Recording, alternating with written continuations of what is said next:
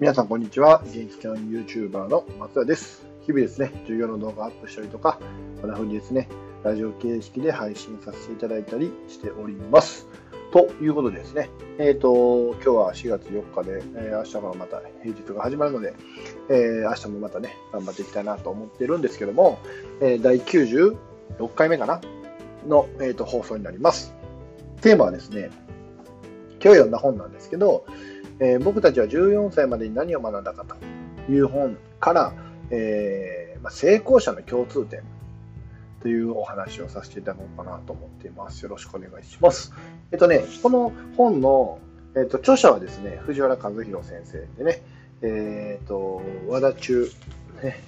の、えー民間工場ですね、都都内、都立の、えー初の、ね、民間工場をされた藤原和弘先生の本なんですけども、そこに出てくるね、え4人のゲストスピーカーの方、ゲストの方が、え1人目が、えーキングコングの西野さん、大好きですね、僕ね。え2人目が、えー、堀エモ門さん。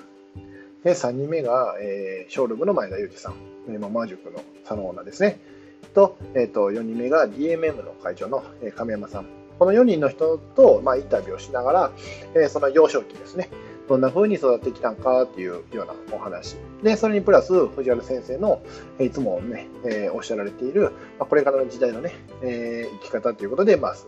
れこそ、えー情報編集力のところでどんな力が必要なのかとか、スマホどうするのとか、なんかそういう話が載ってある本でした。で、えっと、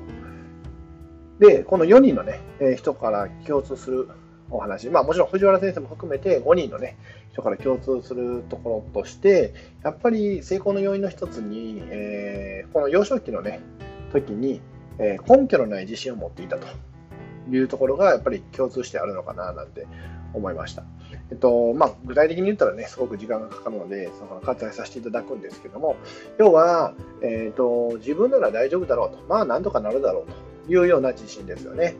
えっと、この根拠のない自信って、まあ、僕で言うとですね、僕僕で言うとっておかしいですね。僕いつも例えるのはですね、ワンピースのルフィですね。えっ、と、俺は海賊王に乗る、えーあ海賊王になるっていうね、ルーキーのほんまに今から、えー船を、ね、公開させていく。ほんまにその出発の時点でも言ってるじゃないですか。ね、えっ、と、言うたら、ルーキーもルーキーで、まだ検証期もかかってない時代からそんなことをね、言える。それはなぜなら、彼には根拠のない自信があるからだと。まあ、なんとか俺はなるだろうというような自信があるからだろう。じゃあ、ここでね、もう一個深掘っていきたいのが、じゃあ、その根拠のない自信を持つためには何が必要なの？っていうところに、えー一つはですね、それこそ自分でゲームを作る側、ゲームの、えーチェンジっていうんですかね、ゲームを作る側であって、ゲームを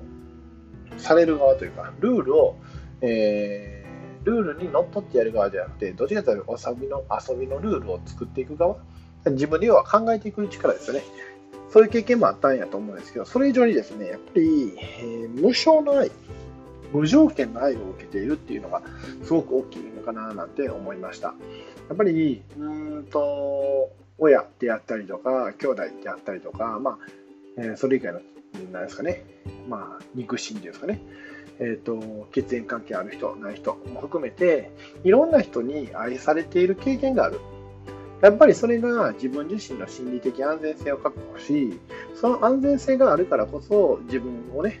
高めて、え根拠のない自信を持って、言ったら自分の、えー枠の外っていうかね、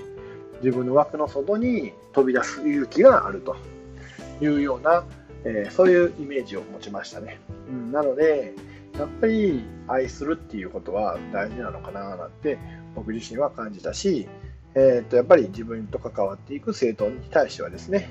僕自身はやっぱり愛を持って接していきたいなと思うし、まあ、そこにね、えー、と優秀とか優秀じゃないとか、なんかそういうものは全く関係なくてですね、やっぱり一人の一個人として愛する必要がある。で逆に愛するからこそ、その子の個性が輝いていくのかななんていうのを感じました。はい。まあもちろんですね、それ以外にやっぱり遊びの要素を持たせるとかね、って考えたときに今のね、この都会になればなるほど、この公園での遊びのね、制限がかかってたりとか、えー、そこで木登りができないとか、ね、そういうこともやっぱり弊害としてはあるのかななんて思ったりもしますし、えこのスマホとかでね、え IT とかで、えどんどんどんどん外遊びの経験っていうのが少なくなってしまった。がゆえのゲームメーカー、ゲームを作る側に立てずに、でゲームにただただこう従っていくしかできない、要はルールにのっとってでしかできないような風になってしまうんじゃないかという懸念もあるので、やっぱその辺のバランスはね、考えていきながらやっていかなあかんし、やっぱり学校教育としてはそういうのをね、踏まえてですね、どうやって、彼らに情報編集力っていうのをこうつけていってもらえるのか、もらえるのかっていうのも考えていかないといけないかななんて思いました。